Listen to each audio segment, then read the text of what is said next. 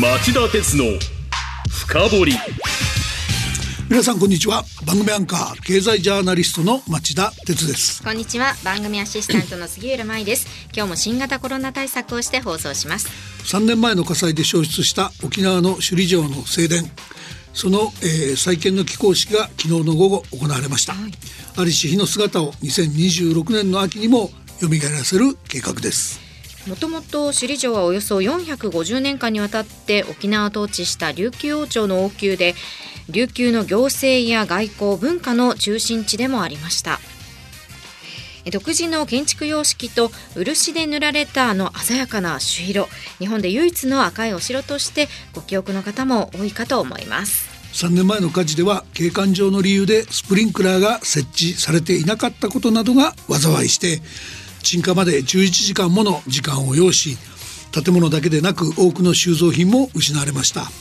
損害額は84億円を超えたとされています。せっかく再建するんですから二度と焼け落ちることのないよう万全の対策を施してほしいものだと僕は思います。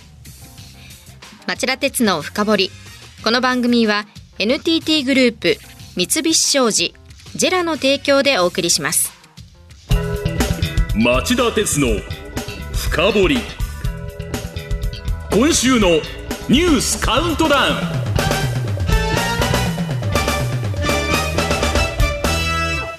はい、えー、ここからはニュースカウントダウンのコーナーです。5位のニュースから始めましょう。水曜日国会を経由するウクライナ産穀物の輸出が再開。先週土曜日10月29日には国連トルコウクライナとの4者合意への参加を停止していた停止したと一方的に発表していたロシアですがウクライナ側から黒海の穀物回廊をロシアへの軍事行動に利用しないという保証を書面で得たことを理由に合意への復帰を決めたと説明しています。この再開を受けて水曜日11月2日のシカゴ小麦先物は大幅に下落しました。一方 G7 主要7カ国は昨日から2日間の日程で外相会議を開催。議長国ドイツのベアボック外相が冒頭でプーチン大統領は軍事的に征服できない都市に暮らす人を寒さと上で殺そうとしているとロシアによるウクライナのエネルギー関連施設への攻撃を非難。G7 として制裁を通じてロシアに圧力をかけ続けるだけでなくウクライナの人たちの越冬支援を話し合うと強調しました。4位のニュースはこれです。北朝鮮相次いで弾道ミサイルを発射。おとといには短距離弾道ミサイルを20発余り。昨日の午前中には ICBM 大陸間弾道ミサイル1発を含む少なくとも3発を。また夜にも3発を発射しました。北朝鮮が2日間にわたりさまざまな時間帯に驚くべき数の短距離弾道ミサイルを発射した狙いは、えー、当初今日までの予定だったアメリカ韓国両軍の大規模な軍事演習への反発を示すとともに近距離の軍事目標を核攻撃する戦術核ミサイルを北朝鮮各地にすでに実戦配備しておりその使用を念頭に置いた訓練をしているものとみられています。そして木曜日の朝8時前に発射された ICBM とみられるミサイルは最高高度が 2000km 程度に達し 750km ほど飛んだ後朝鮮半島東側の日本海の上空で消失したといいます。韓国軍はこれを弾道ミサイルの発射実験に失敗したものと判断していますが実際のところは ICBM の1段目の燃焼試験だった可能性やレーダーの渾身など様々な可能性があり、えー、現時点では何だったのか断定できないようです。ただ日本政府は発射時の軌道計算に基づき J アラート全国瞬時警報システムを通じ宮城山形新潟の3県に警報を出しましたところがミサイルは日本海上空で消失し日本列島に届くことも通過することもなかったというんです。では次に進みましょう。3位のニュースはこれです。アメリカの FOMC 連邦公開市場委員会が水曜日まで開かれ FRB 連邦準備制度理事会が再び0.75%の利上げを決定。0.75%というのは通常の3倍の利上げ幅で今年6月におよそ27年ぶりに実施してから4会合連続となります。またイングランド銀行も昨日政策金利を0.75%引き上げて年3%にすると発表しましたこの3倍策の利上げ自体は世界のマーケットが織り込み済みで大したサプライズではなかったのですが、えー、この日記者会見した FRB のパウエル議長の発言はショッキングでした。マーケットが期待していた12月以降の利上げの縮小について0.5%、まあ、2倍速に狭める可能性を示唆しつつも最終的に利上げ局面を打ち止めにする水準については従来予想されていた4.6%より高くなる可能性を指摘したからです、はい、来年の早い時期に5%を超えるのではないかと懸念する向きも出ています。まあ、肩透かしを食った格好のマーケットではこの日ニューヨーク株式市場のダウ平均が500ドル ,500 ドル以上も下げてしまいました。では2位のニュースはこれです。世界中世界の中央銀行で唯一マイナス金利政策を維持している日銀の黒田さんが来年4月に任期を終えるまで日本でも値上げラッシュが収まることは期待できないのかもしれません。火曜日東京電力と沖縄電力が料金引き上げを検討していると発表。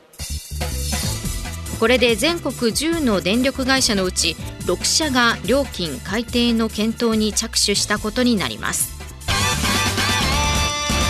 いや電力だけじゃないんですよね、はい、民間の信用調査会社帝国データバンクが10月末の時点で国内の主な食品や飲料メーカー105社を調査したところ11月に値上げされる調味料や牛乳乳製品加工食品は合わせて833品目にも及ぶことが明らかになりました。主な原因は日米の金利格差の拡大に伴う円安と長引くウクライナ戦争の影響による原材料価格の高騰です。さらに来年値上げを予定している食品や飲料はすでに2000品目を上回りこれからまだ増えていくと見られるということです。節電して節約して家計のやりくり本当に大変です。いや本当に厳しい状況ですがまあなんとか省エネ節電などを武器にみんなで乗り切っていくしか手はなさそうです、皆さん頑張りましょう。それではいよいよ今週第1位のニュースです物価高に伴う実質賃金の目減りに配慮経団連が来年の春闘に向けて経営側に積極的な賃上げを要請へ。新聞報道によりますと経団連が来年の春闘で物価高を念頭に基本給を底上げするベースアップベアに関して会員企業に積極的な賃上げを要請する方針を固めたことが明らかになりました。来年1月に取りまとめる春闘での経営側の指針経営労働政策特別委員会経労委報告に賃金引き上げのモメンタム勢いの維持強化に向けた前向きな対応をと明記するとみられています。いわば経営側の総本山である経団連が企業経営者に積極的な賃上げを要請してくれるというのは、まあ、庶民にとって心強い話ですよね。これは大幅な賃上げ期待していいんでしょうか？いや期待したいとこだけどそんなに楽観できないと思います、えー、あのもちろん大幅な賃上げが必要なことはあまり異論ないと思います。例えば岸田総理でさえ水曜日の自動車産業関係者との懇談会でトヨタ自動車の豊田社長らを前にこれまでの賃上げについて政府として高く評価しており引き続きご協力をお願い申し上げますと要請したと首相官邸の、えー、ホームページは明らかにしてますよね。はいですが日経ネットが報じた経団連が来週月曜日11月7日の政府会長会議で議論する素案を見ると全ての企業に積極的な賃上げを求めているわけではないんですよね。あくまでも各企業が実情に適した賃金決定をするのが大原則だと明記してるんです、えー、この実情に適したというかなり含みのある表現ですね。でしょ？で加えてニュースにもあったように積極的な対応を求めているのは基本給を一律に上げるベアだけなんです、はい、まあ、この点でもベアで月給の3%を3%程度を確保した上でさらに定期昇給分と合わせて5%程度の賃上げをと求めている連合労働側とはまだまだかなりの開きがあるのが現状なんです。でまあ経団連といえばですよ長年にわたってまずは君らの言うことはよくわかると物分かりのいい姿勢を見せておいて最後はない袖を触れないと十分とは言えない賃上げに抑えてきた経営者たちの集まりでしょ。まあ言ってみれば老快な方々の多い団体ですから労働側は最後まで気を抜かずに交渉することが大切だと思いますちなみに厚生労働省によると急激な物価の高騰で実質賃金は今年4月から最新データなら8月まで5ヶ月連続で目減りしており庶民の生活は苦しくなるばかりですよね。えー、物価上昇を上回る賃上げがないと消費が減り経済成長もままなりません。ここは経営側に口先だけではない本当の賃上げをお願いしたいと思います。以上町田さんが選んだ今週の1位から5位の政治経済ニュースでした。お知らせの後はニュース深掘り。先週発表の大型経済対策について取り上げます。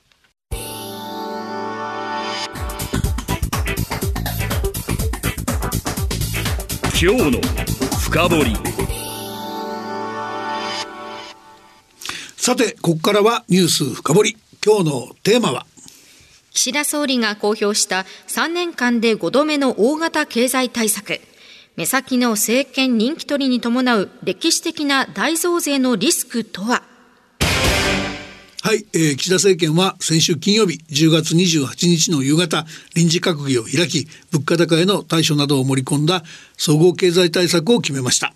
その裏付けとなる2022年度、えー、第二次補正予算案は一般会計で21兆1000億円を計上。29兆。あごめんなさい。29兆1000億円を計上、はい、えー、安倍政権の末期の2020年度から菅政権岸田政権の3年間で通算5度目となる大型の経済対策となりました。はい今日は一体何にそんな巨額のお金を使うというのか、うん、そして財源はどうするのか。すでに巨額の財政赤字を抱える日本にとって懸念されることはないのか。といったことを考えてみたいと思います、はい、もちろん杉浦さんをはじめ皆さんが心配している大型増税の可能性に可能性についてもしっかり検証しますね、うん、そこはぜひお願いしますでは先週金曜日に岸田総理が自ら記者会見をして公表した総合経済対策の概要について私から説明します。お願いします。まず裏付けとなる今年度の第二次補正予算案は一般会計で29兆1000億円。これに財政投融資などを入れた財政支出は39兆円。民間投資などを加えた事業規模は72兆円になるとしています政府は今月中に国会に補正予算案を提出して年内の成立を目指し来年1月早々から予算の執行を始めたいとしています。まあ、岸田総理を含めて与党の政治家の多くはこの規模の大きさを良いことだと勘違いして胸を張っています。その単純さというか問題点については後で検証することにして一体何にそれほどのお金を投じようとしているのかをまず見ておきましょう。杉浦さん続けてください。はい。柱は5つありまして39兆円という財政支出の中で最も大きいのは物価高賃上げ対応の12兆2000億円です2番目が10兆6000億円を投じる防災減災や外交安全保障対策。3番目が新しい資本主義関連の6兆7000億円。以下、円安を生かす施策の4兆8000億円。今後への備えの4兆7000億円程度となっていますでは金額の一番大きい物価高賃上げ対応の中身をもうちょっと詳しく見ていきましょうはい岸田総理が会見で力を入れて説明したのが燃料相場の高騰や円安で上がり続けている電気やガス代の支援です。いずれも早ければ来年1月から始めたい考えで電気代は一般家庭向けの低圧契約で1キロワット時あたり7円を補助し現在の価格で2割ほど負担を軽減するとしています。また企業向けの高圧契約には同じく3円50銭を支援するとのことですこれらに伴う支出額は直近の販売電力量から単純計算すると3ヶ月で1兆円に迫ることから来年9月からは補助幅を縮小するとしています。また都市ガスは1立方メートルあたり30円分を援助して1割強引き下げる一方 LP ガスは直接の軽減策は講じずに配送の合理化を政府が支えるとしています。ガソリン価格を抑えるため石油元売りに支給している補助金は来年5月まで継続し来年6月以降は段階的に縮小する計画ですはい岸田総理は以上合わせると光熱費やガソリン代の支援に合計で6兆円を投入することになり標準家庭のエネルギーエネルギー関連支出が来年1月から9月の9ヶ月間に総額4万5千円ほど少なくなると強調しました。はい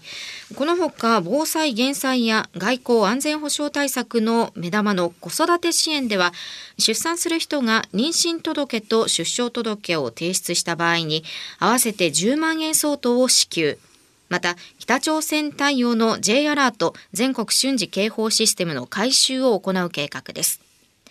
新しい資本主義ではリスキリング学び直しから転職をサポートする制度の新設や副業受け入れ企業への支援策を設けますまた円安を生かす施策ではインバウンドの回復のため各地の企画を支援し今後への備えでは新型コロナや物価高対策のため予備費を3.7兆円増額するとしています。まあ、メニューいっぱいあるんですけど、えーえー、個別の予算これらは突っ込みどころが満載です。例えばどういったところはいあの光熱費やガソリン代の支援策ですが、はい、これ本来ならば価格高騰期に節電や省エネにつなげてほしいところですよね。それなのに国費をばらまいて節電や省エネを妨げるなんてカーボンニュートラルという世界的な課題の遂行に逆行する施策です。確かにまた今回の予算のあの補正予算の政府案作りの経緯なんですけど、えー、財務省が一般会計の補正予算額を25兆1000億円とする素案をまとめこれを鈴木財務大臣が与党との協議を飛ばして岸田総理に直接した説明したところ与党が猛反発。わずか1日で4兆円も増額されて29兆1000億円に膨らんだ経緯があるんですが、実はその増額分の使い道が詰められていなかったことも新型コロナや物価対策と言いながら実際は予備費に3兆7000億円を増額するという資金使途を見ればまあ浮き彫りと言わざるを得ないですよね。ですねですが個別の項目を、えー、詳細に指摘するには時間が足りないので後半では経済対策全体の問題点を見ていきたいと思います。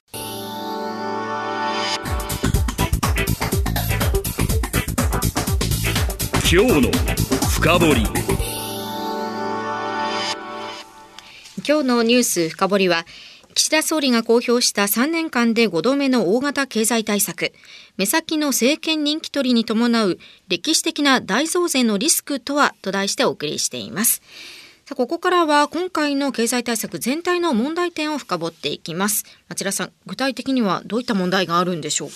やっぱり深刻なのは今の規模さえ大きければいいいいそれがあのいい経済政策だっていう、うん、えー、経済対策だっていう与党政府与党の政治家たちの感覚にあるんだと思います、はい、でこれが2つの問題を引き起こしています。第一が何と言っても補正予算の水ぶくれっていう現象でしょう、うん、まあ、リーマンショックを受けて麻生内閣が編成した2009年度の第一次補正予算以降過去14年間に規模が10兆円を超える大型補正予算は今回のものを含めて8回あります。そんなに何度もあるんですね。えで問題は回数以上にその水ぶくれの問題で、えー、麻生内閣の時の補正予算が、えー、13兆9000億円だったほか東日本大震災を受けて野田内閣が編成した2011年度の、えー、第三次補正予算の規模は12兆1000億円、うん、同じ目的で安倍内閣が2012年度に編成した補正予算の規模が13.1兆円と、うん、まあ、あの頃までは10兆円の大台を超えると巨大経済対策だとされていました。はい。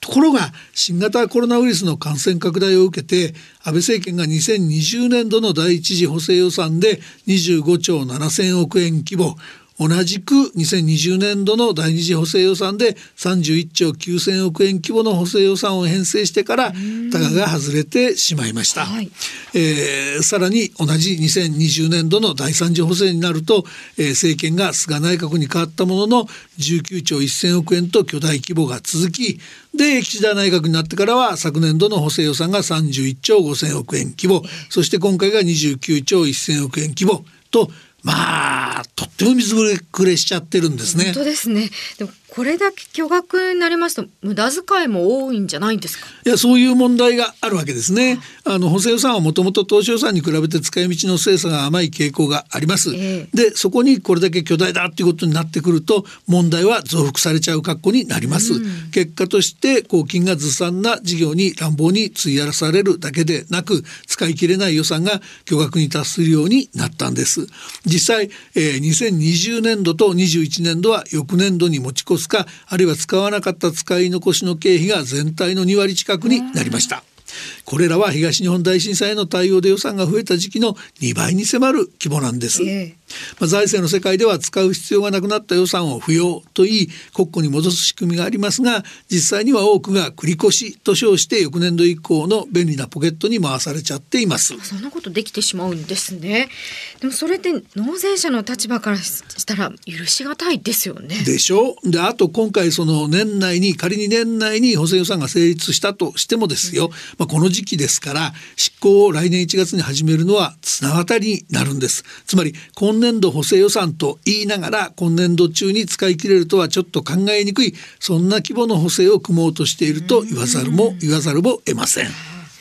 他にはどういった問題があるんでしょうか？あの歳入を巨額予算の歳入を確保するために国債発行残高が巨額になっていることでしょうね、うんはい、2019年度末まで5年連続で800兆円台にとどまっていた国債発行残高がその後の3年間で急増し、えー、今年度末2022年度末には今回の分を含めなくても1000飛び26兆円とついに1000兆円の大台を突破する見込みになっています。えー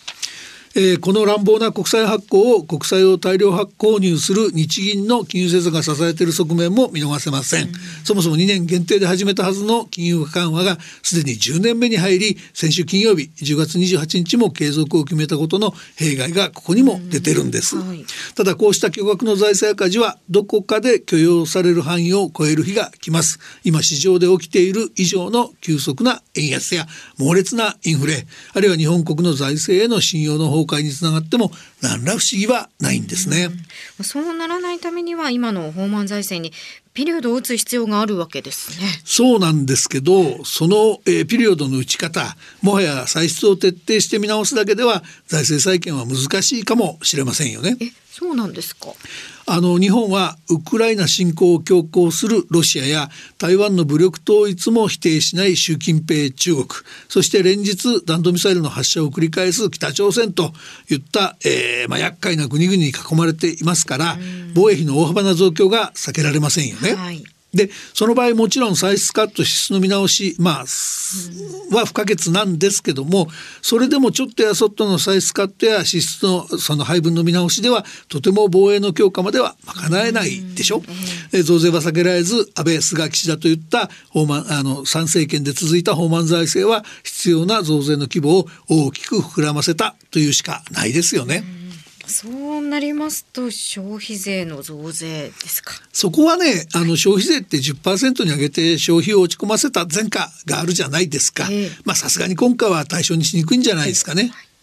えー、そうではなくて、えー、まあ数年後に予想される大増税の主役はやっぱり法人税でしょう。アメリカがアメリカ企業への課税を容認したことで企業誘致のための法人税の引き下げ競争の時代は終わりを告げようとしています、えー、日本でも過去20年余り続いてきた法人税の優遇策の見直しがもともと不可欠になっていました。はい。そう聞いてちょっと安心しましたですが防衛の強化によって戦争が抑止され平和が維持されることのメリットを享受するのは何も企業だけじゃないじゃないですか、はい、しかもその現行の平均で23.2%程度の法人税を仮に3%引き上げたとしても税の増収って、えー、1兆2,000億円前後しかならないんですよね。それぐらいなんですね。えー、で、えー、当然他の歳出の見直しや必要な防衛予算次第なんですけども、うん、高級財源がこの23倍倍必要になってもおかしくありませんからそうなると我々労働者が払う所得税のほか、はいえー、僕の大好きなお酒やタバコにかかる税金なども幅広く増税の対象になる覚悟をしておく必要があるんじゃないかなと憂鬱なんですよね。じゃあ町田さんも覚悟しておいてくださいね。杉浦さんもね。以上今日のニュース深掘りでした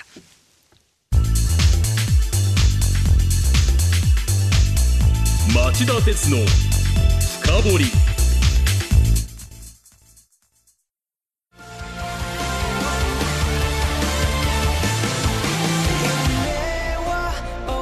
本気で夢を追いかけるとき新しい一歩を踏み出すとき大切なものを守りたいとき誰も見たことがないものを作り出すとき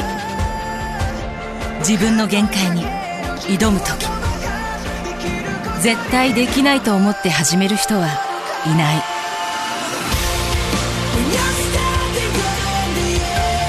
絶対なんて誰が決めた？CO2 が出ない日を作る。ジェラはゼロエミッション火力と再生可能エネルギーで2050年 CO2 排出ゼロに挑戦します。発電の常識を変えてみせる。JERA. 町田鉄の深掘り。この番組は NTT グループ三菱商事ジェラの提供でお送りしました町田鉄の深掘りそろそろお別れの時間です。はいあの最後に来週のことなんですけど、ええ。注目のアメリカ議会の中間選挙があります、まあ、番組としても日本や世界への影響を含めてしっかりモニターしていこうと思っています。ですね。では来週金曜午後4時に再びお耳にかかりましょう。さようなら